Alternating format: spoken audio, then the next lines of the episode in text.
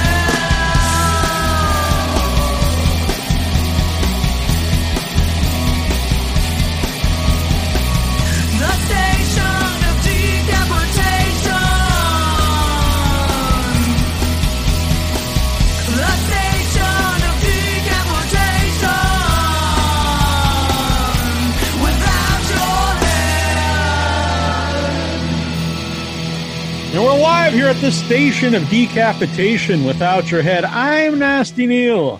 I'm treacherous Trista. And we're joined here by a lot of people, a fine people of sick and wrong, and they're making a film, Fat Fleshy Fingers, which I feel personally attacked by. I thought maybe it was about me or something, but so here we go. Let, why doesn't everyone introduce themselves? Uh, I I guess I should start. Yeah. I get, hey, uh, hello everybody. I'm Steven Stull. I'm the creator of the Sick and Wrong Film Festival, and uh, I thought it would be a great idea to make a movie with all these fucking weirdos. Uh, uh, and I don't regret it at all. Not yet.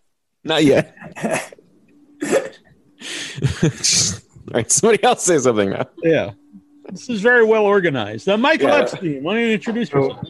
I I am Michael Epstein, and I uh, thought it was a bad idea to make a movie with all these weirdos, but um, and I and I already regret it.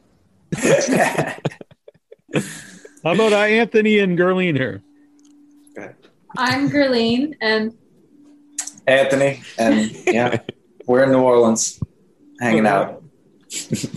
Nothing about regrets. No, no regrets yet. We'll see what regrets yet. happens. We'll see how it goes. Yeah. Lauren, I guess fun. I should have could have just introduced everyone. Lauren, but then we wouldn't know anything about regrets. No, I oh no, I'm thinking of what I regret. Um, We're gonna So get many real, real personal here. but um, no, no regrets. Um, my name's Lauren. I'm in Western Mass right now, but I'm located in Boston usually. Boston. I was just in Boston this week, my first time since the pandemic.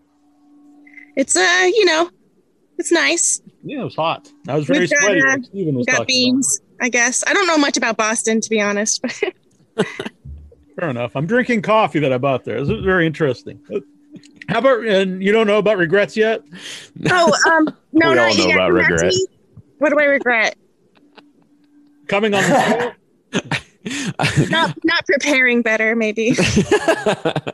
And uh, Michael, who just joined us, who I believe may be muted. He's unmuted. Hey, yeah, I'm Michael Arcos. I also usually am in New Orleans, but I'm on this strange camping trip in Mississippi, and I had a hard time finding um, um, Wi-Fi, so I'm at a Waffle House right now. Nice. Maybe You I guys- get a good view. Nice. Excellent. The, Yeah. Are you gonna listen to the Waffle House songs, like the custom Waffle House songs made? Oh, by the wife of yes. This one, this one doesn't seem like. You know, this one is uh, musicless. Oh man, Actually, I think they they might have like. Well, you, do, do they have a. We they have a jukebox? flagged. They have a jukebox over there? You supposed to drop some quarters in? That's like I remember. It's been a long time since I've been inside a Waffle House. Steven, Oh yeah, they embarrassed. have one of they have one of those jukeboxes where you can pay and put whatever. Yeah, definitely right here. You see that, Michael? They do have a jukebox. No, no, no. The jukebox is where you play. I'm saying it's embarrassing that you don't know because, like, the Waffle Oh. House has a whole bunch of custom songs written about the Waffle House. Ooh, I might have to put one on. Yes. Um, you ever they're- write one? my favorite, my favorite song is "Going Back to the Waffle House." Give us a give, give us a quick rendition, Michael. I'm going back, back to the Waffle House. anyway, that- that's all you get. That's Without paying a quarter for the, the jukebox, that's all you get. Anyway, sorry. I Uh, no, it's. I feel like you and Sophia should have done one because I remember last time I was with you guys, you were playing songs that you made for like local places in uh, in Boston. Yeah, the, the the Waffle House songs are all written by the wife of the founder of Waffle House. They're all like, per, I think, performed as well. This The is tough- more than I've ever known about the Waffle House. Before. It's it's the best part of the Waffle House. Do you know? Oh, FEMA FEMA uses Waffle Houses as like a a, a a a marker for how bad disasters are in certain areas. Like whenever a tornado cuts through or something, as long as the Waffle House, like whether the Waffle Houses are open and serving food, or whether they're open and just serving coffee, or whether they closed, like tells FEMA how bad things are in the area.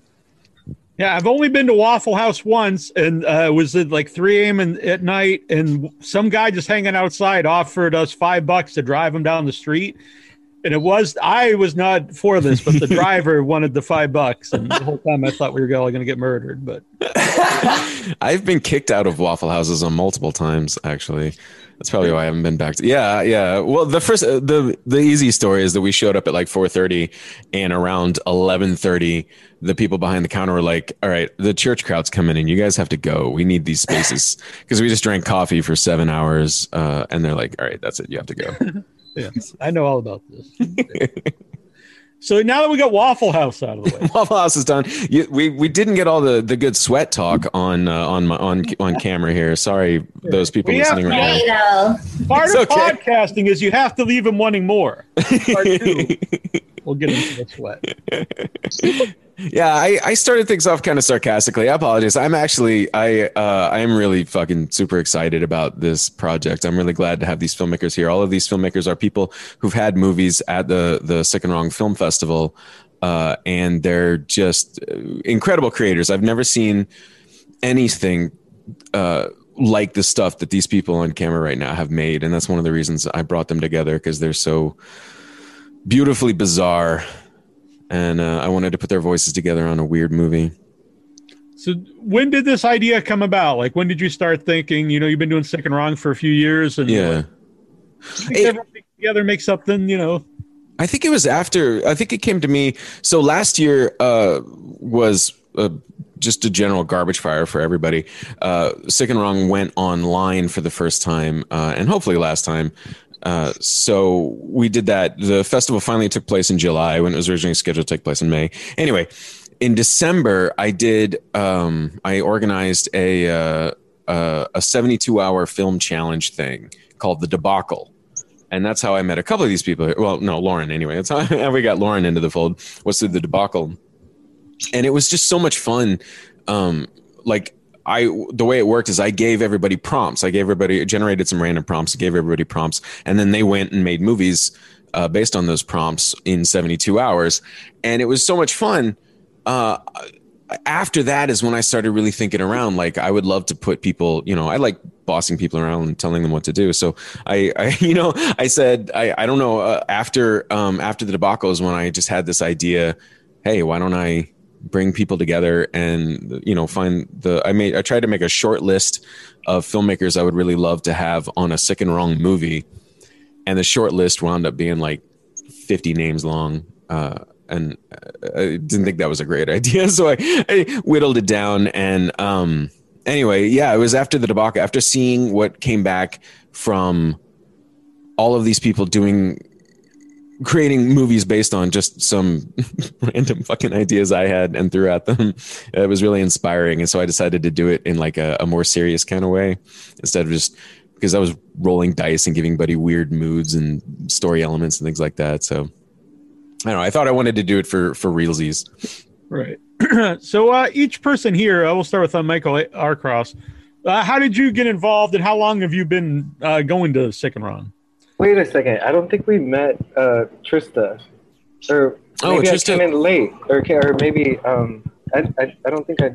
oh, no. She works here. Okay. Nice to meet you. I'm not a filmmaker. I'm a Oh, okay, co-host. okay, I see. Oh, okay, okay. Thank you.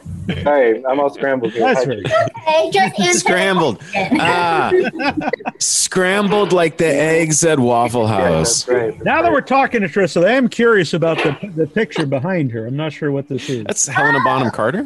It is Helena Bonham Carter. Isn't that cool? Yeah, I like it. It's Fight Club and the Queen.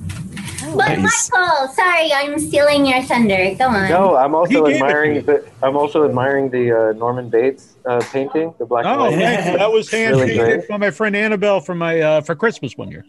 That's really good. Um, sorry, the, the question was, I guess, how I, I got involved.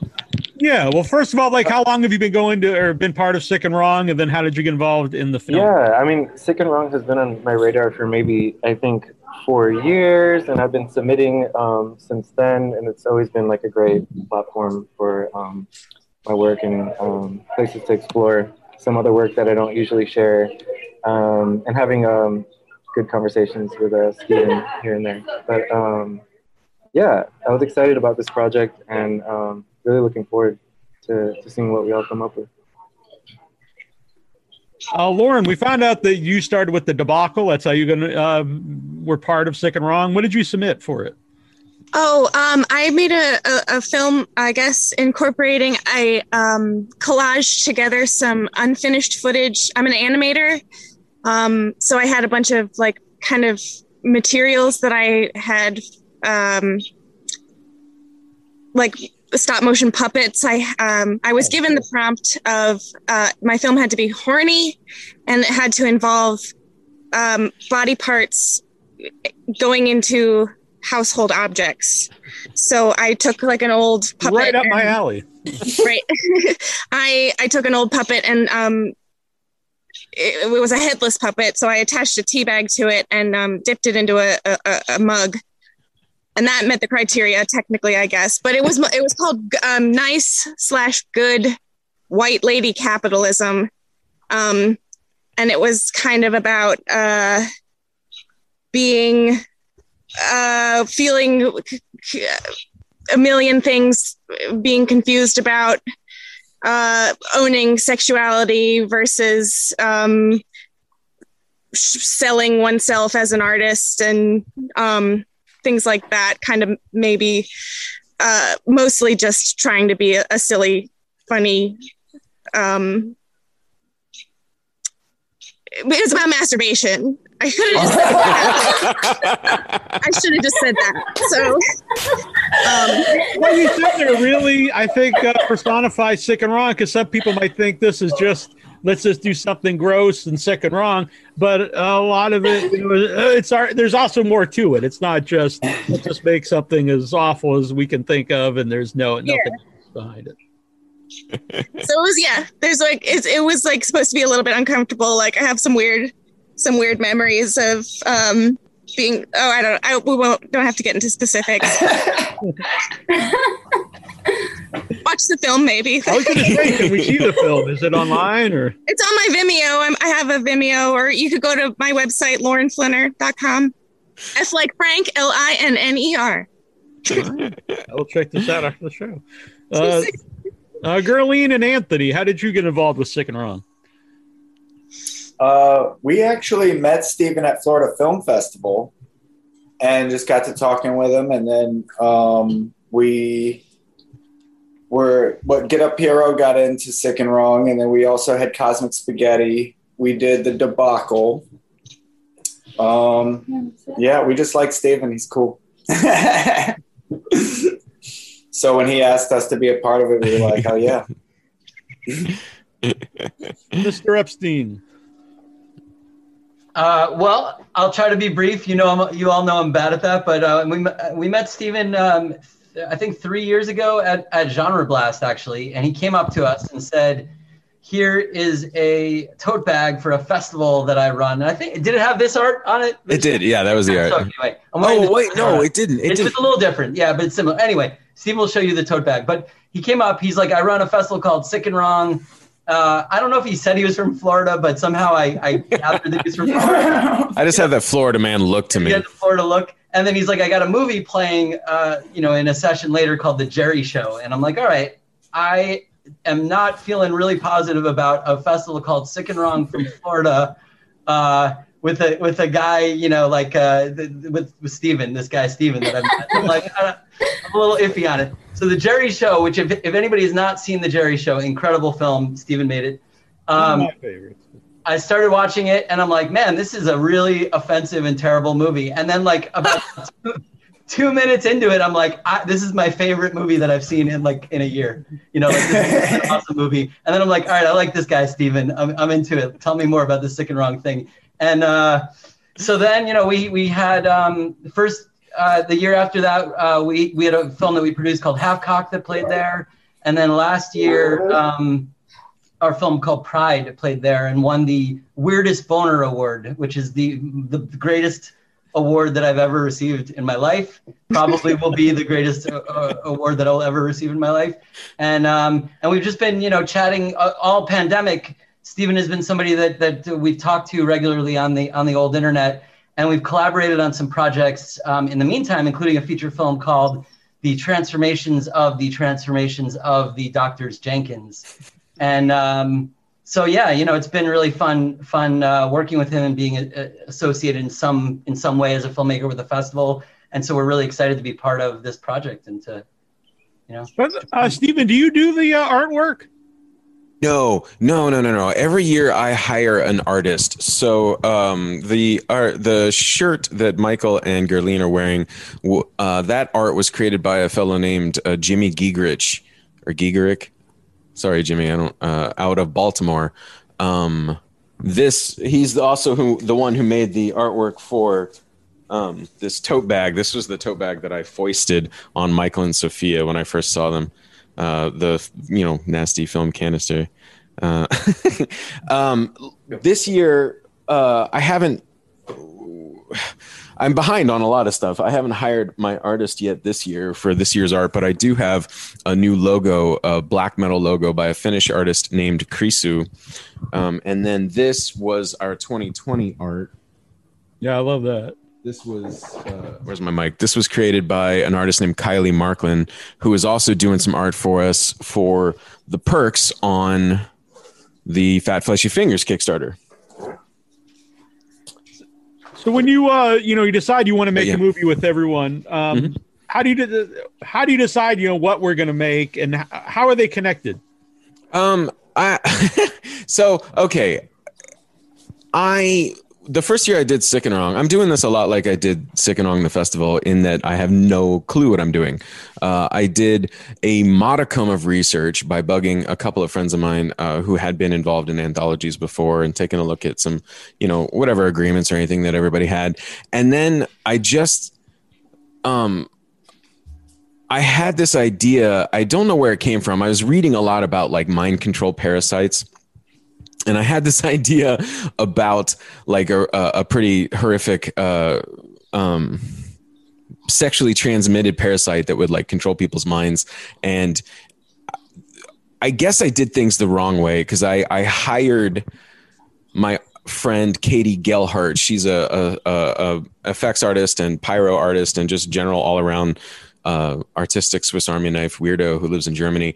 I hired her to make a bunch of worms for me at a, with a you know she's a, a very skilled artist and I paid her a lot of money to buy to to make these things and so she started working on those and then I thought oh shit I guess I should get some filmmakers on board maybe nobody wants to do this you know um, fortunately the, the filmmakers I reached out to in large part I don't want to I don't want to I don't want to spill any tea or whatever. Uh, in large part, the filmmakers I reached out to were very enthusiastic. Um, in fact, without you know, I don't want to anyway, the people who who who did who turned me down didn't do so because they weren't interested. They did so because they had you know a lot of go- a lot going on and didn't have time and didn't want to um, overpromise on what they could deliver. You know, and uh, so they weren't able. But everybody I, I reached out to on this short list was was really thrilled about it, especially because since I did everything backwards, I was able to entice them. Hang on, I got a giant box here, and there's no organization to it. It's like Carrot Top. There we go. Yeah, yeah, my props up here. Uh, I was able to entice them with this guy. Here he is. this is our worm. This is this is what Katie Gelhart created for me. She designed it and sculpted it uh, from scratch. I mean, from her materials, but like, I, oh, the lighting is a lot better than I usually have, so you can kind of see the fleshy sort of splotchiness to it, and you can almost see some of the like weird vein work inside it. so yeah once i had once i had these in hand i could show them to um, the people i was talking to and, and i think it had a, a a strong impact on whether they wanted to to participate. At least i hope so. I don't know. I don't know why they decided to participate. I, Right, i'm well, glad they did. them, uh, did this we could ask them yeah. Did, did, did that sculpture have any uh, Im- impact on your decision to be involved? Does anybody have any names for it yet? Does anybody has anybody given na- like a name to it? Uh, I have a friend who named who who threw out a name, um, and uh, I don't know whether it applies to all of them. Like, I welcome you guys to name your own worms, but I'm calling mine Spoogie because of my friend Pamela. She named it Spoogie. It just looks like a Lego that it would connect at the top to other. Turn him into a big worm Voltron. so does Did you everyone, guys- did everyone get their own? Everyone Yeah. has theirs now. Yeah. I Does- thought about bringing it into my to my job to take a picture with it because I work. I make I make teeth. Um, I make like no further comment. for like to go in people's mouths, like crowns and things like that. And and and it's just like a really quirky looking little like laboratory setup. And I really want. I, I just started the job only like two weeks ago, and I wa- really was. I w- I brought it in my car. I was like this close to bringing it in and being like, "Hello, new coworkers. Please take a picture of me with this in front of this laboratory equipment and my and my creepy gloves." And but I chickened out because it's a amazing. yeah a big gross worm. And I don't is okay. So somebody give me a kind of a reality check on just how perverse. Does anyone else look at this thing and think that oh that's weirdly sexual? That's yeah, it's very, uncomfortably. very phallic. Okay, good, good. Yeah. Yeah, I noticed someone on Facebook mentioned Bad Dragon, and uh, oh yeah, yeah every time i post about it there's a lot of there's a lot of that i try to i try to uh, sway the conversation away from uh, those elements but you know it, it comes with the territory i suppose right. Although I guess in some of our production meetings, I won't. Uh, I'll leave this as a tease. I'm not gonna uh, spill all the details just yet. But in some of our production meetings, like that sort of interpretation of the shape of this thing is not lost on the filmmakers. we have some plans. Uh, Gerline and Anthony. So when you guys are making, I don't know how far along anyone's project is. Like, have has people have people started to film them already, or As far as I'm aware, no. I don't. I don't want to speak for anybody, but uh, everybody's kind of waiting on the outcome of um, the Kickstarter campaign. right? The kick, yeah, which we're here to talk about. Over to the kick- Stop. He's got something to say. Yeah. So on the Kickstarter, you just uh, we'll have the link up there. People can go to. It. There's a lot of cool perks on the Kickstarter. I think so. I hope so. Um, everybody here is offering something um, kind of personal. Uh, Lauren is recreating religious artworks in her own style. Um, Michael is doing. Michael Arcos is doing a uh, uh, an embroidery. Is offering an embroidery of. Um, of, of the worm. I've seen a couple of pictures that he sent me. They're gorgeous. Uh, They're like Ger- yeah, yeah, they're fantastic. Uh, Gerline is designing some. Excuse me, sorry. Uh, some cam. And by the way, just a side note. All of the perks are campaign exclusives. Like they're not. Um, this is one of the things that was that was really important to me before we started the campaign is that I wanted everybody who backed the campaign to get a, an ex, a, a unique experience. You know, so like for instance, there is. Hash browns. though. Hash brown. So, for instance, there is uh, one of the perks is you get to watch the movie in a live, uh, an online secret screening, but it will only the screening will only be available to backers. Uh, everything like everything else, I, not, we're not going to sell tickets to that screening. It's going to be specifically for the backers, and all of the perks are specifically for the backers. Um, Oh, I didn't mention Gerline's designing a, a postcard that's going to be specific to the campaign, like basically kind of a, a thank you postcard for the campaign. And the only way you're going to get one is to back the campaign. Uh, Michael, oh yeah, Michael has offered himself up as a um, uh, some a sort of a He's gonna be yelled sacrificial lamb. He's going to be yelled at, yeah, and we have some takers on that already. It's for you to bring that up. Sophia just joined the chat room here. Yeah. Oh, yeah, she's she's uh It's it, She's probably going to buy that herself. yeah. be here for this. But I also I, I just want to add it's not an official perk, but I'm willing to record uh, covers of any of the Waffle House songs, uh, as a bonus for, for Dang. anybody. I might have, I'm gonna have to throw down for that. Yeah. yeah, just post for no reward and then message me, and we'll make it happen. I love it. Uh, Trista, do you have a question? I'm interested in the logistics of running a Kickstarter campaign because it seems like almost a full time job. And a lot of people I know have uh, done it, but I haven't. Yeah, it's a it's a nightmare. yeah, no, it's pretty terrible. Um, I uh, honestly, whatever. Um, it's important to have. And by the way, I shouldn't even be answering this. Michael Epstein should be answering this because he literally wrote a book about this. Uh, and I don't know if he wants to throw in a little bit and s- you're- tell me everything I've done wrong. You're right. It's terrible. It's hard. it's terrible. No, I mean that's. I think that's kind of what I wrote in the book. That like it's really hard.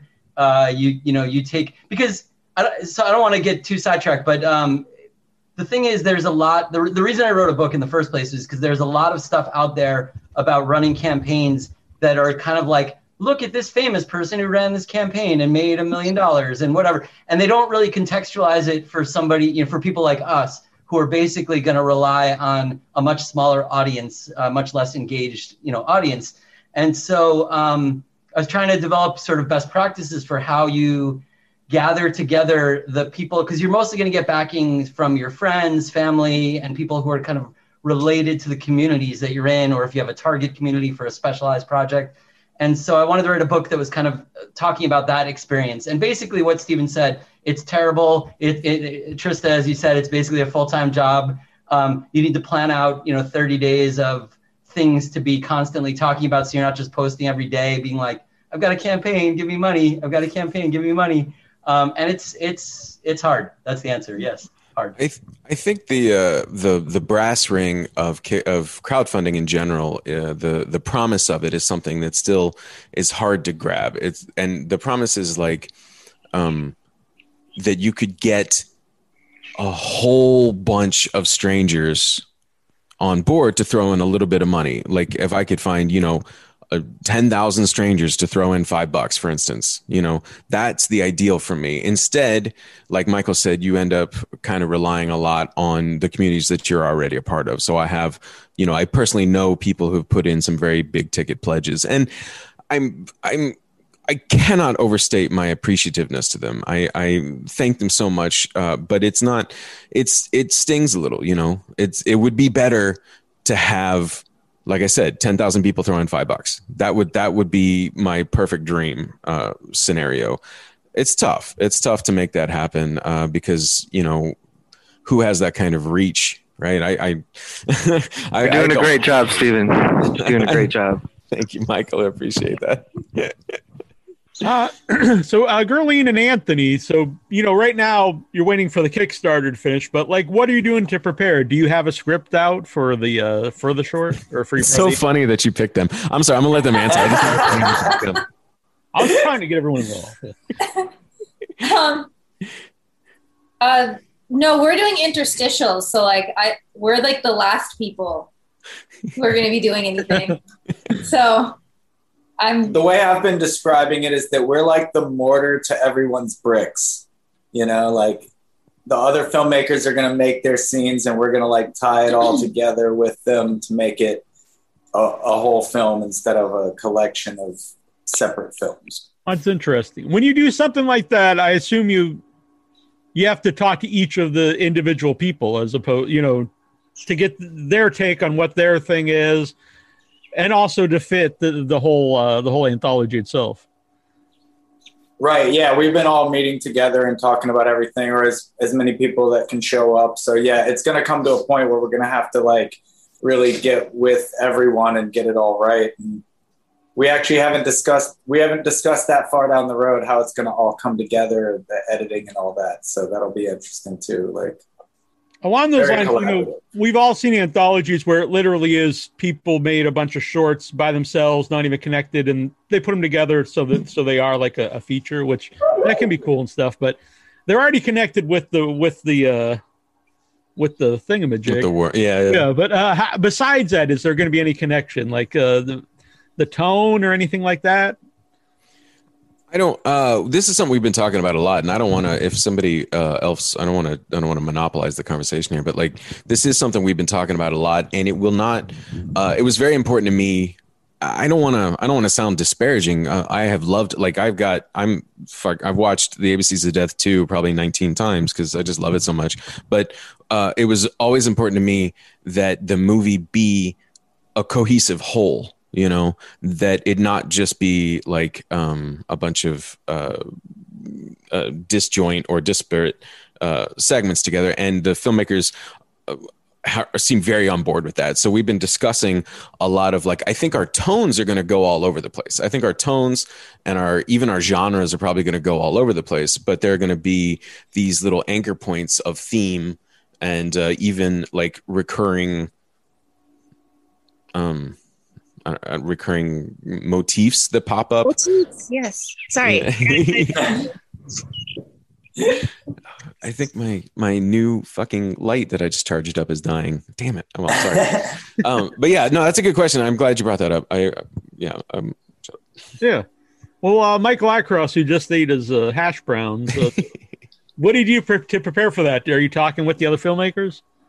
Yeah, we're, we've been talking um, pretty regularly. I for for me, I definitely like wanted the parasite to maybe move between like a colony of cats and just like see what was going on with that. But uh, Tristan got Um, very excited about the. Cat. but I Turned. I had the parasite like out in um, my like office, which is in my like middle room, and I have some friends in and out here and there. And my friend um, Kelly saw it and just was kind of turned on by its like phallic nature and was like just thought it was like a, a dildo I had just like lying around. And um, from there, uh, me and my friend Iris just kind of started writing this concept um, where Kelly, my friend, has this kind of I won't spoil anything, but a, a, a close relationship to a dead parasite because these things are very still, you know, like just around the house. So I got excited about seeing. In, in my piece, I think I'm incorporating a dead parasite uh, aside from one um, living. But it'd be like, easier to maybe work with, I guess. Interesting. Uh, Lauren, will yours be animated? Yeah, I, I want to work with animation and um, kind of. tr- I, I, in general, I like to move between different styles of, of animating and, and, and different styles of filmmaking. Um, so hopefully, it'll be a mixture of. Well, okay. My, my my huge dream is to is to actually work with a, a lot of like um, decaying material and like time lapse of like do like some stop motion of um, of like plants gr- both growing and decaying but um maybe even work with slime molds and um like so re- representations of the worm in other mediums um as well as using the actual worm in different like real life scenarios it's going to be a little bit i think we're still figuring things out but i might be working on what will end up being um, kind of an origin story for the the parasite that's getting really like really his like going a- ancient mythology um t- sort of tying tying it into a um a, a, creation story for the parasite um but uh I would love to be able to work with specifically um,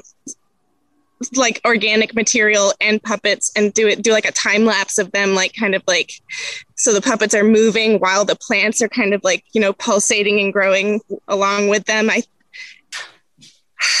I, and I have space to do it now because I'm not allowed to do it at home. My husband said I'm not allowed to experiment with molds. I think that, that's a fair rule. I don't know. Yeah. Uh, did you when you mentioned earlier about making teeth? Do the people at work do they know that you make these weird movies? Not yet. They're gonna. They're gonna. I, I'm chatty, so Oh, wow. very cool.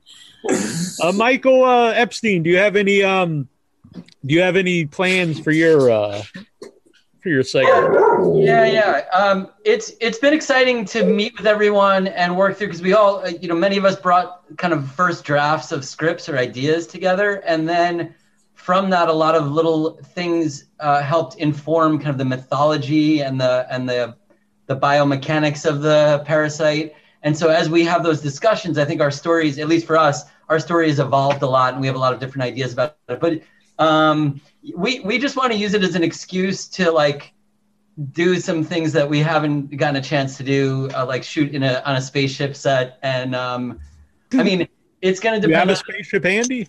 Uh, there are spaceship sets that are available to us that just you know the financials are are the question at this point. point, and then um, we have we, we really just want to have um, like an old astronaut guy yell and curse at children a lot. That, that's just really appealing to us, and we have an idea about who we want to cast for that, which you I won't say, but you can guess, and um, we'll see about you know how, whether that can happen. What?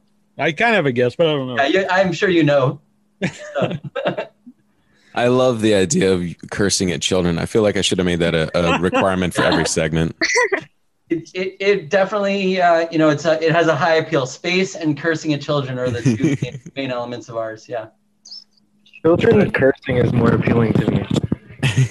Watch Well, children chi- curse or like The children will also stuff. curse in ours. Yeah, the children will also curse. I don't want to. I don't want to, you know, limit it. It's, it's a bi-directional. It's a give. There was an idea floated in one of the meetings about requiring a uh, somebody to poop themselves in every segment, but I got shot down pretty hard on that. It's always the sequel. Uh, Tim M- Madon here in the chat. Uh, when you experiment with mold, you end up with a Resident Evil type situations. Just warning Oh. about the mold.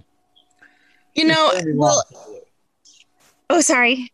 I was just saying Jeremy Long says so, but what were you going to say about the, the mold? Yeah, I what haven't- mold? I haven't been able to experiment with slime mold yet, but I've been I've been I've done some experiments with like just letting some food get moldy over time and like trying to like I like to do Look, it's like an collages out of them. It's not an accident. Yeah. oh wait, did I say accidentally? Yeah. Um it's I, I- I did this thing where I like took some some bread and strawberries and like tried to make a collage out of it and then do a time lapse of, of my idea was like to do a bunch of uh, short answer is um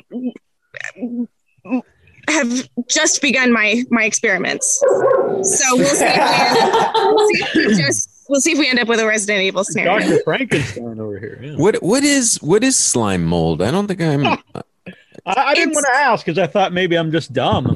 It's like microscopic mold, maybe. Yeah, right. it's like They're a bunch really- of like um like um unicellular organisms that like kind of cluster i'm gonna get this wrong too because i'm like just just absorbing this information so there's lots of cool youtube videos about them they're they're like unicellular organisms i'm pretty sure they swarm together they clump together and form this um, kind of community a gelatinous community that um, e- exhibits signs of intelligence even and um, they, they're fast it's fascinating um, Doesn't sound like a wrong road to go down. I don't know. so, Then what harm could possibly befall? I like that you can learn anything on the you know YouTube. I learned to learn. I learned to tie a tie once. And I learned to use like Adobe Illustrate, and she's learning about molds that have intelligence. And yeah intelligent molds and you know interesting.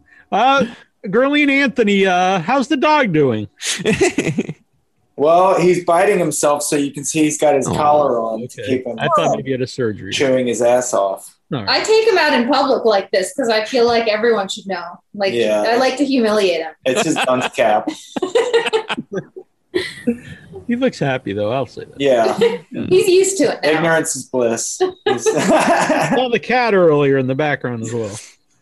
oh yeah. Oh, she's gone now. Yeah. We've got four cats, two dogs, so there's a lot of activity around. here. Michael, if you want to go back to the cat idea, we have cat actors. Oh, all right. Yeah, yeah. Yeah. Maybe we can I match have- them up. I like this out- image. I like this image of your dog with like the airplane thing on. It's really cute. yeah, may- maybe we can incorporate that as well. Sure, yeah. I um I took the worm outside and I like there's an outside cat that's like super friendly and laid back and he like laid on his back and I like placed it on him, like on his belly. And I have a photo and Oh, that's fantastic. maybe we could use that for promotion. Yeah, I- Um, I'll send it to you. Uh, um, uh, side note, uh, since you mentioned it, we do have a perk right now uh, that um, Ms. Uh, Blanche the dog is going to deign to have herself photographed with the worm on Polaroid, and uh, so you can get some Polaroids. Anybody listening around, you can get some Polaroids of Blanche with um, with the worm with Spoogie, or I don't know what Michael's worm's name is. Yeah, Spoogee's fine. Yeah, Bla- Spoogie's Blanche is not. She's um, she's tolerant of Spoogie, but not a, not a fan. I would say, not a. She's not really into it. She's just kind of like, mm. but we can get her to stay still long enough to take beautiful Polaroid pictures. So you know, Different different strokes for different folks, I guess. You know. Yeah. Well, Blanche make an appearance in your film. Uh, it's it. We haven't figured out how yet, but it feels like it's it's inevitable. Uh, Trista, do you have a question? Yeah, I know Michael is here in LA, but I'm wondering what the indie film scene is um, where where you guys all are. What what it's like? Is there a, like a thriving indie uh, film community in, in all of your locations? Wait, where are you, Lauren? I forget. I'm well. I guess right now I'm in Western Mass. Um, which I mean, uh, yeah, the the like kind of the five college area it has like a huge kind of a film and arts and you know just like a college vibe. Um, sorry, I used the word vibe, but um, uh, I, I say vibe too. It's it's awful. um, You, you, but I didn't know it was a bad thing. Now I feel bad. No, no, it's a great thing. It's good. We're all we're very cool. And um, um, Boston, I'm learning more about. I'm, I'm I'm excited to learn a little bit more about because I've I've just um I'm starting a residency with the Boston Center for the Arts. Um, and uh, we got to tour the studios. There's a there's a some some studios that look like there's eccentric filmmakers in them. Got the film posters all all over them. Um, I don't know. I don't know yet that much about Boston, but it seems like there's a, a big community, especially with the Boston Underground Film Festival. Now I'm thinking about it. Sorry to keep going, but Yeah. How was the I first like- festival I ever went to? Big fan. Hmm. I, I feel like like Gerline, Anthony, and myself are probably like um, three of like five doing more subversive or underground stuff uh, in New Orleans. But um, no, there's a really nice, thriving um, independent film community in New Orleans that uh, Yeah, really su- sure. really supportive and uh, nourishing of um, our stuff. And, There's a, a sick, another sick and wrong alumna, uh, alumni, alumnus from New Orleans named Joe Badon, who's also trying to raise money for a movie right now. But I don't want Oh, to talk darn. about it because I'm trying to raise money for my movie. you can get how, a how lot. about how about you where you are, Stephen? Is there a is there a big community, uh, independent film community?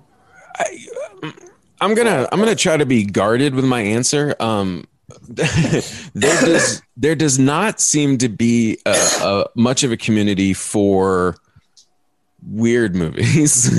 uh, there is a large. I think you know we have in this town we have uh, UCF, which has a, a, a pretty solid film program, and then we have Full Sail, and a lot Full Sail turns out fucking fifty thousand graduates every year or whatever. But um, so there's a lot of people in Orlando making stuff, but I swear uh, it is bizarre to me how few submissions I ever get to the festival from Orlando. Uh, I, I barely get stuff from Florida. Most of the stuff I get from Florida comes from like FSU or uh, UF even, but um, I rarely get anything from Orlando, which you know I'm really bad at doing stuff, uh, and it's it's kind of hard to get Orlandoans to come out. I think I frequently have more visiting filmmakers come to the live festival than Orlandoans come out and bring their butts to the seats. But anyway, so yeah, there's a lot of people in Orlando making movies. They're just not. It doesn't seem to be a thriving uh, heart of weirdness. That's why I went to all over the planet to get like. There's none of the none of the filmmakers on Fat Fleshy Fingers are anywhere near me. I think the closest they get is you folks in New Orleans. Did I cut you off, Michael, when you were going on about New Orleans? Oh, I'm sorry. I'm sorry. For the, uh, He's trying to get a piece of pie now. all right. Hey, what's up? Hello. Hi. He'll give you a good tip. Yeah, I definitely need to give a good tip.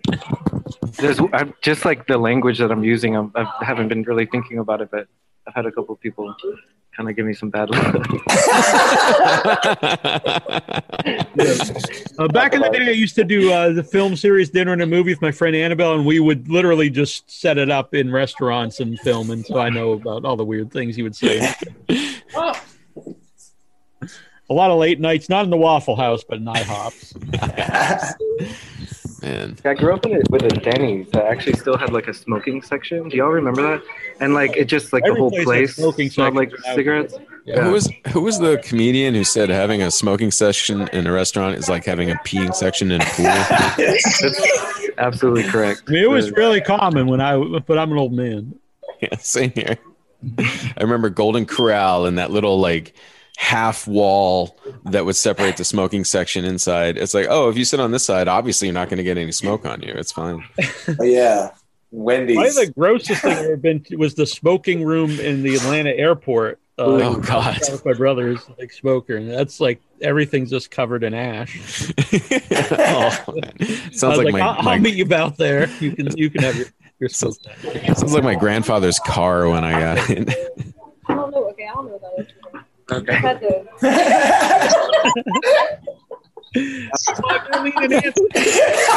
New Orleans. Oh yeah, so New Orleans. What? Uh, dude, is there is there a community there in New Orleans? Oh yeah, yeah. There's a lot of uh, there's a lot of local filmmakers, but like like Mike was saying, it's pro- not as many, I guess, subversive and weird people. Maybe I don't know. Like we always end up like at New Orleans Film Festival. We end up in like the midnight block section. Like we we're not put in like the serious sections. We just are in like the midnight shorts. Yeah, so we end up like really away from all of the other local filmmakers because we're like too weird. you know. But Michael's usually there too, so Uh, Mi- Michael Epstein, do you? Are there a lot of filmmakers in your area? Uh, I haven't met any yet, but uh, allegedly, allegedly, there's some. No, actually, there's. Um, you know, you think uh, Los Angeles is just like uh, big industry crap, but there's actually a, a hu- huge community of, of weirdos who just come here to make weird art, and um, so it's it's actually I think it's it's quite it's been quite um, working with people here, and I think there's uh, a lot of support for strange for strange things and strange doings in general. So, and, and we came from Boston, so Boston Underground, I, you know, I give a shout out to because I was mentioned. Boston Underground was like our home fest. I think without Boston Underground, we would have probably quit filmmaking about ten years ago and never have done anything since. So I think the only reason we're even here is because everybody at Boston Underground was like ni- way too nice to us and supportive of us. So. And I met Michael when they were in Boston. That's how I got to know him originally. Uh, how We about, have- I'm sorry. I was just gonna say how did how um since you said there wasn't a big uh, weird film community where you are, how did second Uh, this is a good story. Um, uh, I so okay.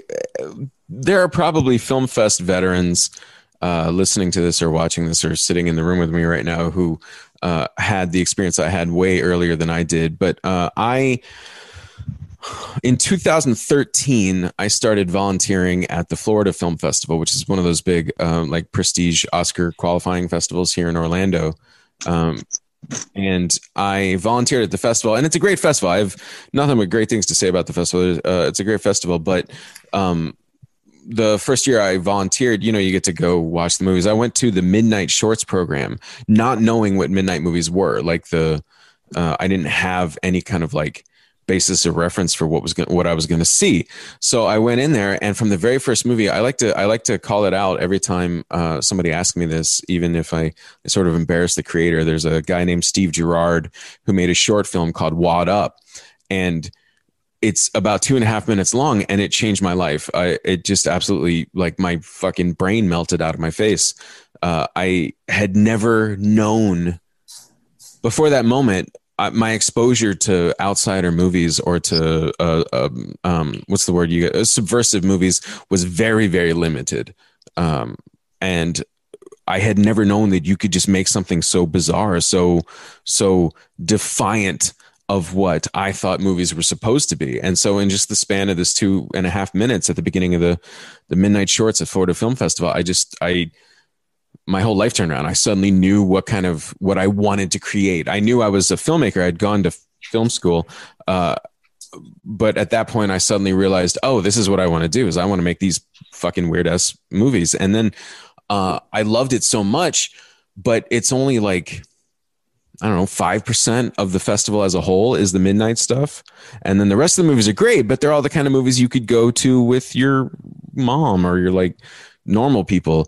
Uh, I wanted where's the where's the festival that's dedicated to nothing but this weirdo shit, you know? And there wasn't anything near me that was dedicated. There were horror festivals, sure. Uh, and horror is great, but it doesn't quite encapsulate the thing I'm talking about right now, you know? So I said, Mm, I'll do it. Why? Why not me? I'm a mediocre white guy who has no idea what the hell he's doing. Why don't I just jump into it? and I did. And I, I honestly, when I uh, Film Freeway made it really easy. Uh, anybody who wants to start a film festival, and they do. Like, there's 10 million of them now. But like, um, I was afraid that first year that I wasn't going to get enough material. That I was going to have to go like begging and scraping um, the stuff that I already seen that I knew I wanted, but I actually had, and this is kept up every year. This is a great problem to have, but every year of the festival, I have had to turn away movies that I love, just because I'm so limited by the amount of time that I have in the in my venues. You know, so that's what it is. Like if you've been to, if you're a film fest veteran, you've been to a bunch of film festivals. Sick and Wrong is basically an entire festival dedicated to those midnight movies that get shunted down to the end of the program at these regular festivals. Perfect for me. What about for you guys, Neil and Trista? Like maybe a movie or a film that kind of shook y'all and got you interested in um, this kind of work. Neil, do you want to answer? Or, Uh, uh, I mean, I grew up just watching weird movies. Like uh, when I was a kid, I loved Basket Case and um, and the stuff. That's probably two of my favorite weird movies. And Stuff. This stuff. I just watched that for the first time. I should have. I have a hat that has a bunch of uh, painted images of weird stuff, and it's got Basket Case and uh, the stuff on. But th- those those are probably. I mean, I like I love Creepshow, but that's not really mainstream. But I would say that's a little more mainstream than than Basket Case or uh, or the stuff. But I li- I just really love movies. I mean, I love The Godfather and, and things like that. But um, to me, if I liked it, is all that mattered. When I was a kid, I didn't really think too much different of watching The Godfather, watching Basket Case. It was just like I like these movies, but and then when you get old, you realize oh, not everyone you know is into uh, into these bizarre, uh, strange movies and and uh, but I don't know. I I would say those are probably and then um. But they still, every once in a while, you still see something that's really weird, like uh, the Greasy Strangler, and it kind of brings me back to like, oh, like you could still make something that's totally strange. Like you'd think by now, you know, you maybe you can't. You've run out of ideas of, of weird stuff, but you can still make something that is totally bizarre. Well, um, uh, not to jump in, I, want to hear Trista's answer, but just as a side note, um, I'm still like on top of trying to run the Kickstarter campaign at the at this moment. I'm trying not to let because submissions are open for Sick and Wrong right now, and so I'm trying not to let the submissions my queue get too long. I'm trying to keep up on my queue, and yeah, people are still making some pretty weird shit, and Yeah, it's yeah. delightful. I'm loving it. yeah, when I found the the the festivals, um, it was a great experience because I got to see a lot of weird stuff. That because doing the show, we get a lot of um, screeners for movies, and I won't name names, but a lot of them are just kind of run of the mill stuff that you know it's like the haunted house movie, and it's some of those can stand up, but a lot of them are just basically the same movie you've seen a million times, and it's not very very exciting. But then if you see something really bizarre. to me that's a lot more exciting. If there's just something weird about it, or you could tell people made it, had fun, or just something different about it. But uh, I agree. Steven, you mentioned uh, submissions are open. Do you want to tell people where they can submit their film? Yeah, yeah, sure. Uh, like the, I guess the easiest thing to do is go to sickandwrongfilm.com. That's sick and wrongfilm.com. Uh, that's our website. But uh, if you are a filmmaker, you're probably already on Film Freeway. You can search for Sick and Wrong on Film Freeway. It's sick and wrong. I don't know why I did that. I'm really, really bad at naming things. Except for I'm, I feel good about Fat Fleshy Fingers as a name. I like that a lot. But uh, um, otherwise, I'm really bad at naming my own movies and naming the festival and stuff. Uh, so Sick and Wrong is on Film Freeway. Um, there is a there is uh, this is we've been doing this for years. Um, and I, I try not to crow about it too much, but for years we've been offering the representation discount, which is a this year it's a 25% discount to any film that was directed specifically directed by um, anybody from an underrepresented community a woman filmmaker a trans filmmaker um, a black indigenous uh, asian latino filmmaker um, uh, a disabled filmmaker anybody uh, who's directed a movie uh, and as a member of one of these communities can just send me a message and I'll give you a 25% discount to to submit. But those submissions are going on right now. We actually have I guess I shouldn't share specific numbers because it's weird, but we have more submissions already less than 2 months into the submission period than we've had for I think two out of the last 5 years of the festival. So we got a ton of submissions right now. Keep them coming. I love it. I love it. I'll, I'll drown in this stuff. I love it. Very cool. All right, so uh, Sick and Wrong Film Festival, submit your stuff there. Flat, fe- fl- fat, fleshy fingers. So you said you like this name. What, what, is there a story behind the name? I like the name too, by the way. I the the name it's okay. So it's a direct. I stole it. I wish I I wish I had been the first human to ever string these three words together. Uh-huh. But I stole this. It's a lyric from a song Really? by a band called Neutral Milk Hotel, and uh, it's a lyric from a song called "Oh Comely" off their their their big record, uh, "In the Aeroplane Over the Sea," and when I grabbed it, and I would love to hear from the other filmmakers on this. Uh, when I grabbed it, I grabbed it because it was a it was a it was a little sequence that always kind of stuck in my head as being kind of disconcerting and vaguely dirty and uh, just kind of had this this this weird kind of aura of grossness to it, uh, like grossness and sexiness at the same time. But but uh, there isn't anything really overt about it. Um, and and I just loved how suggestive it was. And I grabbed it thinking, you know, Neutral Milk Hotel. That's that band I listened to back in 1998. No, nobody cares. Like nobody's going to catch this. This is going to be a nice little Easter egg. And then I started talking to the filmmakers. It turns out fucking everybody in the world loves Neutral Milk Hotel. Well, what did everyone think of the name when when you heard it? So, yeah, Lauren, what did you think of the name when you heard like, hey, do you want to be involved in fat, fleshy fingers? I like it. Um, I like that it's awkward to say. I feel like, well, because my name is, I, I feel like I always have this, a hard time saying Flinner. Flinner. Like, like FL words are kind of, uh, they get like stuck in your stuck in your mouth. But I feel a like weird that's mouthfeel. Yeah. conceptually Fat, interesting fleshy to me. fingers get stuck in my mouth very often. I'm so-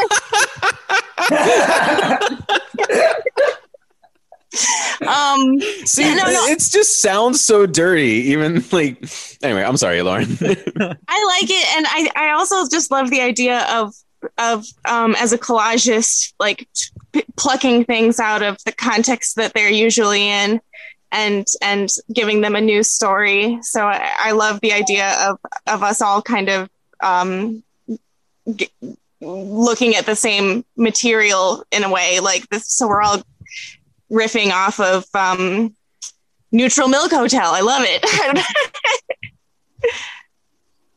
I wonder if uh, uh, do they know of this? I wonder if I wonder if they'll be happy about this movie. I think, I think Michael Epstein's good friends with Jeff Mangum. Man. It's like you, Oh, uh, I'm you guys not- text each other. friends. Yeah, no. Uh, I so in the airplane over the sea is is, is my favorite album ever.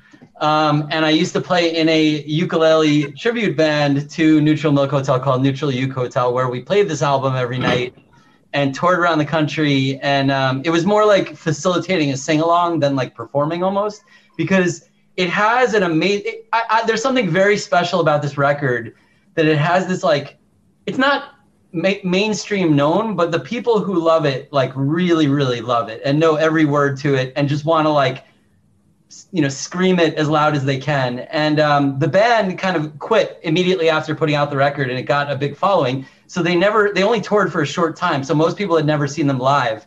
So when we created this thing you know we would play it and people would just be like have i mean I, it's not because of us but it, it it- even for me it felt like almost like what a religious experience i guess would be for for people where it's like a really really cathartic emotional experience. And um we, a- after we did that for a few years um, we had kind of cleared it with their lawyers, I guess, sort of through some channels. Like they were fine with it. And then eventually they came back and started playing again live. So we retired doing it. We we forced them to come back because they're like, these guys are ruining our music. We need to. We need to. um, but uh, so that was a roundabout answer to me saying that I love the record. I think it actually embodies the same kind of spirit as what Steven is doing with Sick and Wrong, where it's like, it's really really hard to explain what's beautiful about it, but. Um, the the record is kind of you know like if you listen to it you might not even really understand any of it but it's ostensibly he read the the diary of anne frank and um, got really like sort of embedded in the mindset of like what it's like to be a, a victim lost to time and all the, all the potential lost as a result of that. And um, wanted to create this story about like living across time and like uh, almost not not quite like rescuing Anne Frank, but like so there's something about that w- with it, and um, the idea that you can look at like beauty across time in a way. I, I, that's a very abstract and pretentious way to talk about it, but it's like it's just a really amazing record, and there's so many like great lines and great moments in it. And I think we're probably going to name our segments. Am I spoiling it? We're na- probably going to name our segments after like little lyric snippets from the from the album.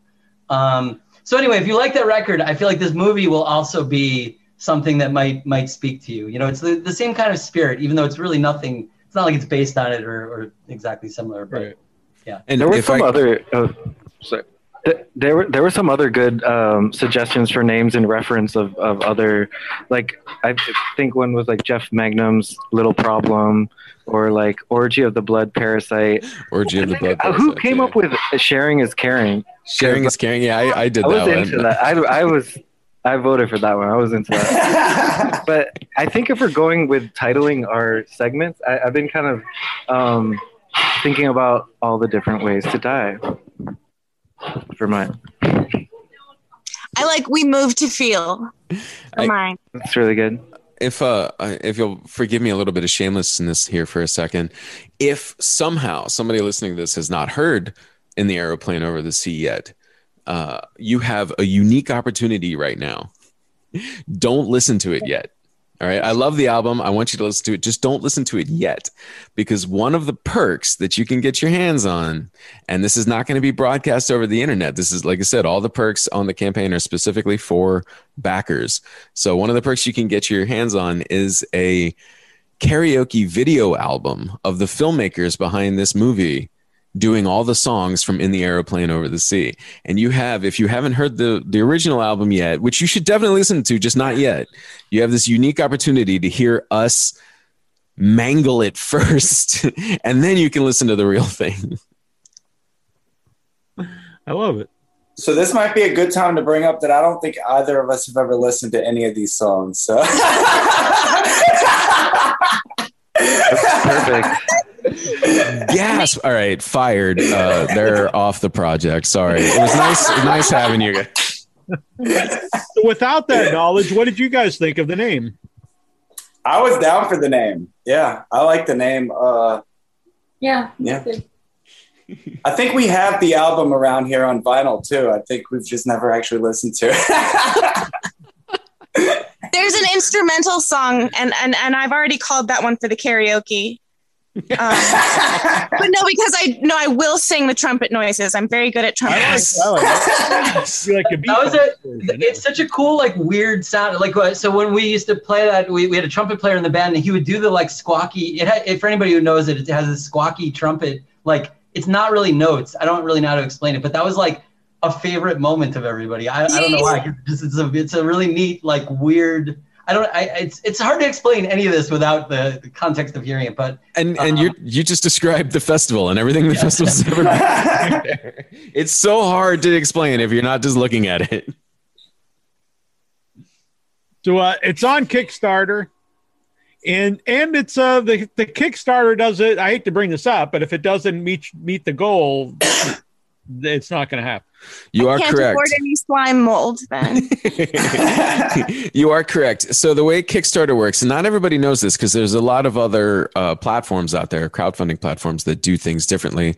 Um, but the way Kickstarter works is, first of all, and this this I have to pound this into my friends' heads all the time. But the first of all, nobody pays, nobody gets charged anything until the campaign ends. All right, for us, that is this coming Thursday at 11 a.m. The campaign will be over this coming Thursday at 11 a.m. Um, the uh, July 1st, 11 a.m. So first of all, nobody gets charged if or until until the campaign is over. The other thing that you were just talking about, Neil, is that this is Kickstarter is a totally all or nothing proposition, which means if we don't at least hit our goal, no money changes hands at all. So, uh, I mean, we get nothing and you pay nothing and no movie gets made. That's not true. Um, I have so I I promised when I brought all these filmmakers on, I promised to pay them some production money out of my pocket. Uh, but I'm super super broke, and the amount that they would get would be. I, I probably insulting. Is that uh, is that fair to say? Like the amount of money that I would offer you guys is pretty insulting. Um, so uh, we would really, really appreciate everybody's help getting this. We're pretty close. We're we're close to the end there. We're we're not far from the finish line, but we we could use a little boost.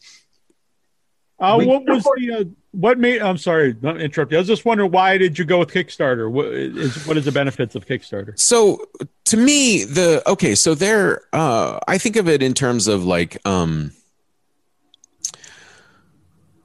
if, if you can, if you contrast Kickstarter's all or nothing model with Indiegogo's flexible model, for instance, right?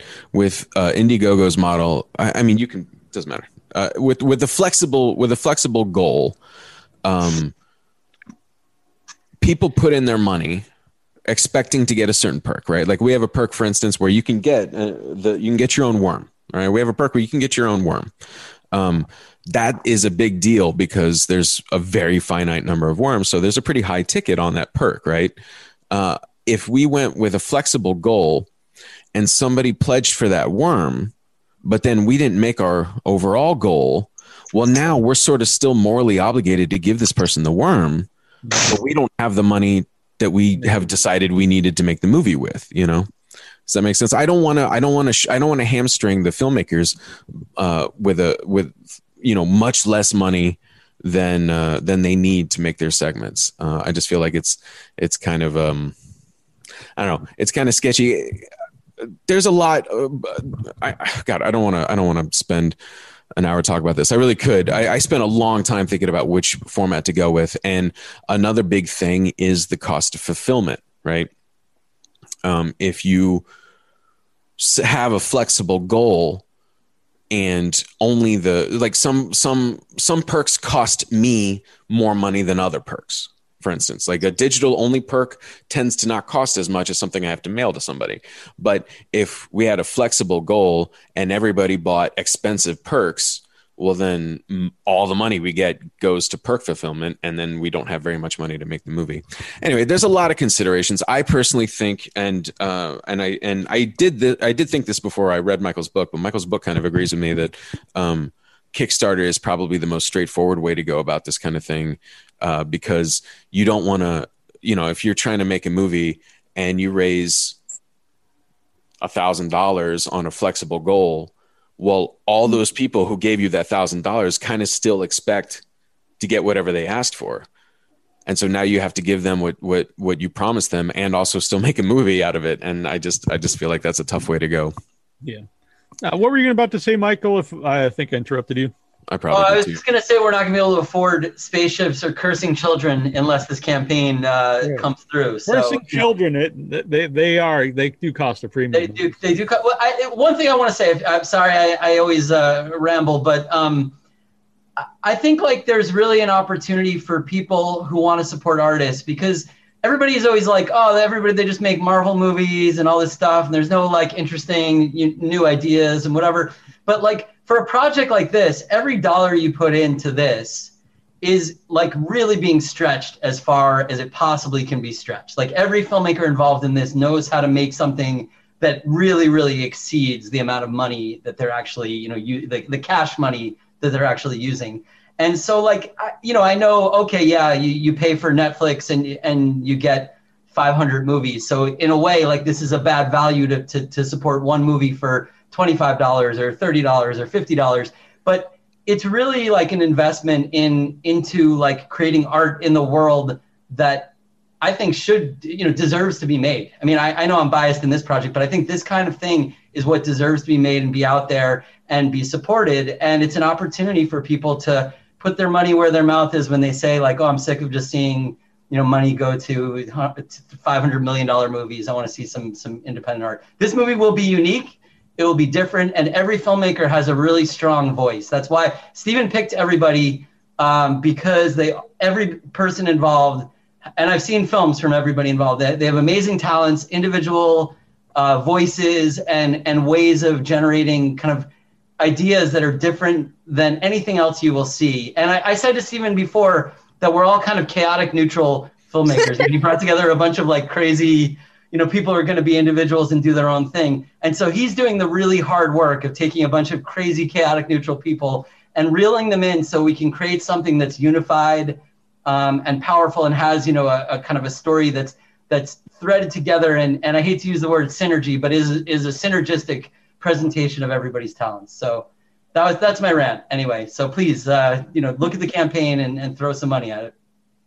Very well said. Uh, Trista, did you have one more question? Yeah, so let's say someone at home is super charmed by you and they want Obviously.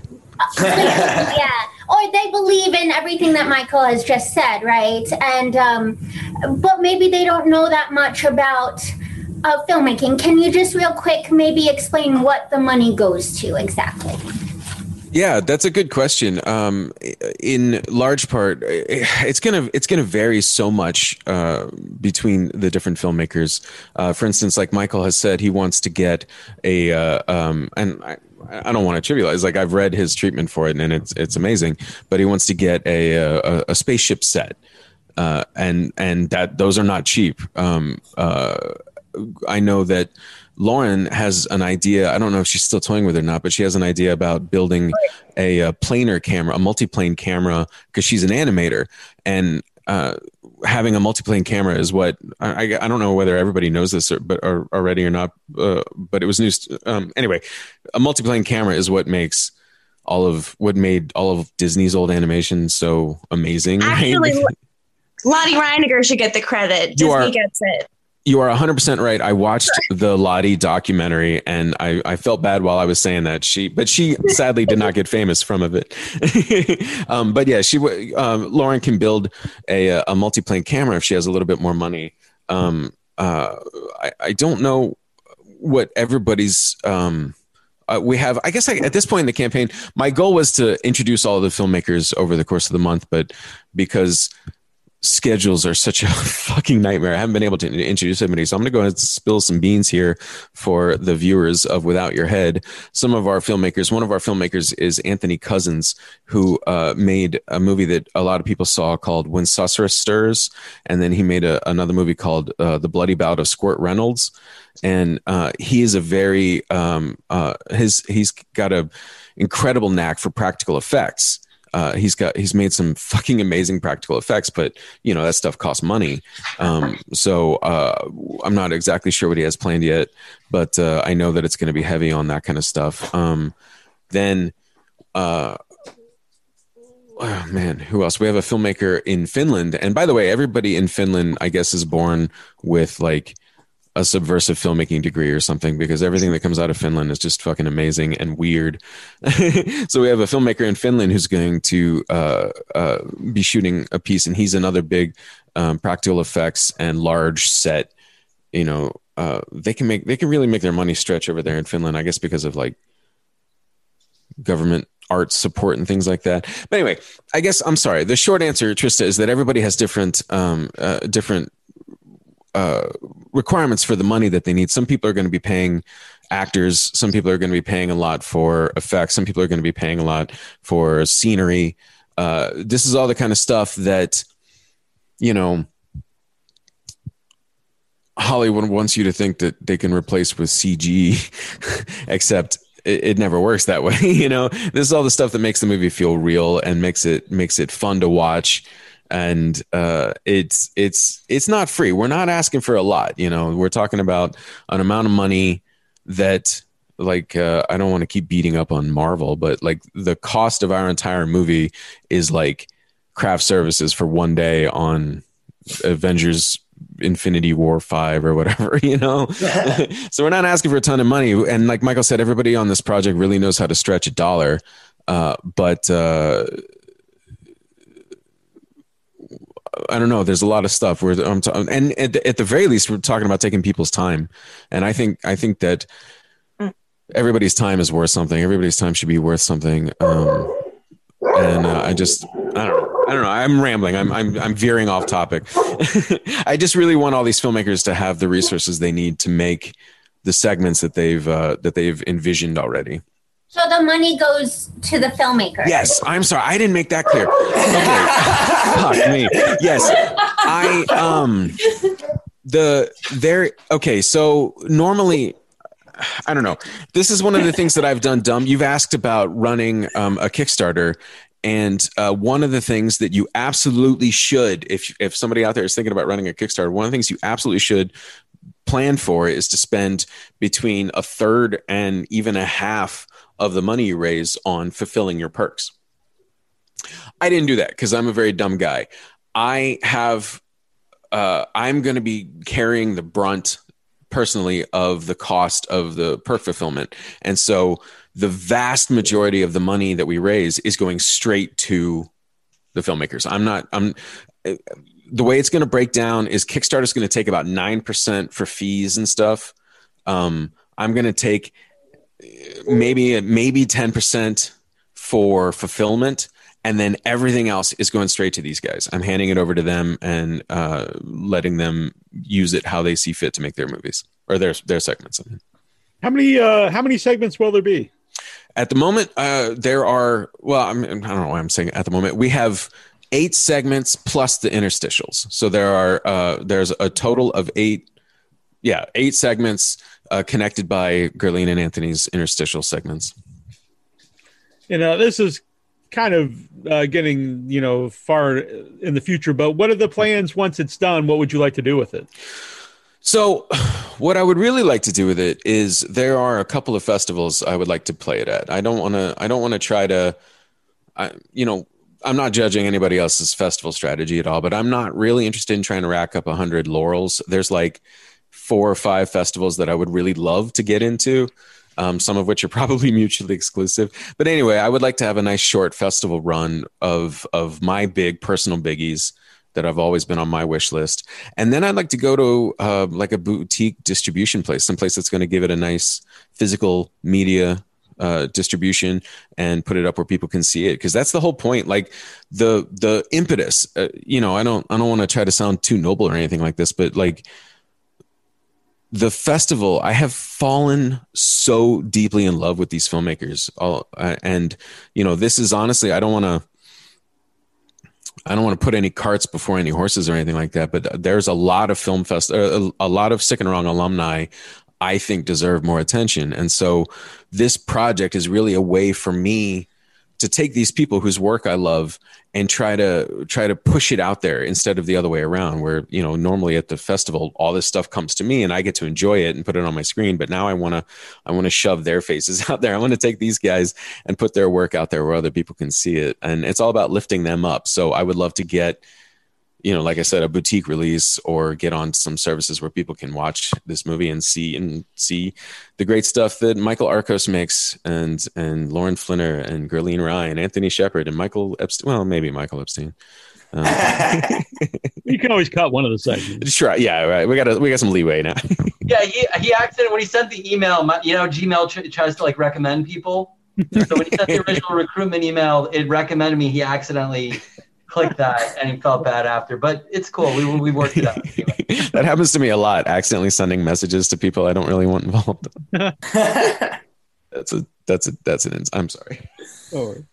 So we'll have the link for uh, for the Kickstarter. Um, is there anything else that, pe- that people could go to and follow what's going on? Uh, social- Uh, the social media, yeah, yeah. Uh, sick and wrong. I don't have Twitter. I, I'm not on Twitter. I hate Twitter. Twitter is a nightmare for me. Um, but I am. The festival is on Instagram and Facebook, and I've been doing a lot of like every week. I've been doing these these drunken rambling uh, updates on Fridays. Um, but I guess next Friday the campaign will be over. But there's a lot of stuff on the Facebook. There's a lot of uh, videos uh, where I've been introducing the filmmakers. Um, and there's uh, perk spotlights and things like that. That's all been going up on. Most of it's been on Facebook, but a lot of it has been on Instagram as well. And so so far, um, you know, on Kickstarter, you can post anyway there's a bunch of updates on on kickstarter itself too. So like if you go on the kickstarter there's a little tab there for updates. You can see a lot of stuff in that tab because i've made all the updates public so far. You know i'm not going to try to narrow it down to backer stuff until after the campaign's over. But um, there's a lot of big updates in there with a lot of information. And always i'm available uh, to message please message me anybody even uh, i've been i've been begging people to message me if there's a perk that you don't see that you think should be there message me if you want to offer uh, a thousand dollars for Anthony to shave his beard. Uh, message me. We can make this happen. We'll we'll we'll talk about it. Right? oh man, yeah, you better jump on that because I almost did it this morning. Ah, oh, see. Uh, Lauren already cut her hair. I guess Could've not for too any late. money. Yeah. Oh no, I should have done something. I have grooming available for money, so uh, yeah, my uh, oh, one of the things uh, that's important about a Kickstarter is uh, what. Obviously, we're trying to raise money, and please, please, we need your money. Um, obviously, we are trying to raise money, but also we're trying to find, uh, we're trying to build a community for this movie because it's going to come out at some point, and at some point, it's going to be playing in theaters in a town near where one of the backers lives. And we're going to want that backer to go see the go to the theater and go to that festival and watch the movie. We want those people out there. So we're trying to build a relationship with everybody who helps us make this movie and that's why all of the perks are so personalized that's why they're all unique that's why they're exclusive to this campaign Very cool.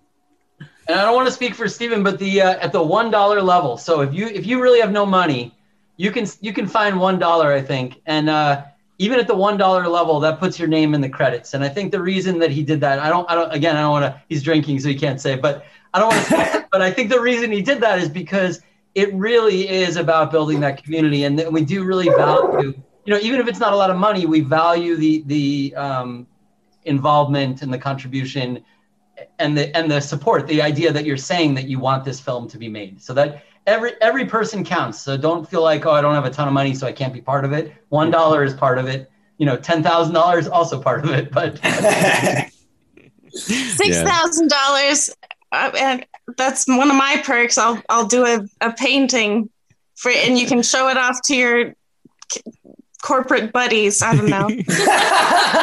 hanging in your hang it in your uh, your penthouse office yeah. down at the uh, the Citibank building Well, I'm really looking forward to uh, this happening, and I like everyone involved, and I like weird stuff, and I love fat, fleshy fingers. So I'm all aboard. This has been very fun to talk to everybody. Thank you for having us, Neil Thank and you. uh, Trista. Thank you. yeah thank you both Thank you guys. Like, thank you kind of wiggles. It does wiggle. It's it's unnerving how it moves, and it's got. I love the little like. I don't know why I'm so fascinated with this. This little little bumpy like uh, pokey kinda tail. hot, you know, that's- that's whatever. You know, each to their own, I guess. But yeah. All right. We'll talk to everyone soon. Thank you guys. Thank, you, Thank you. Trista. Thank you, Neil. Thank, you guys for coming. Trista, everybody, see you later. Thanks for watching. And go donate even a dollar, as Michael said. Even a dollar, absolutely. From ancient terrors to the search for modern day conspiracies, The Tomb of Nick Cage is the new sound in horror rock. Uncover the mystery of old world horror for the new world order on iTunes, Amazon, and more. Ripley, we should have listened.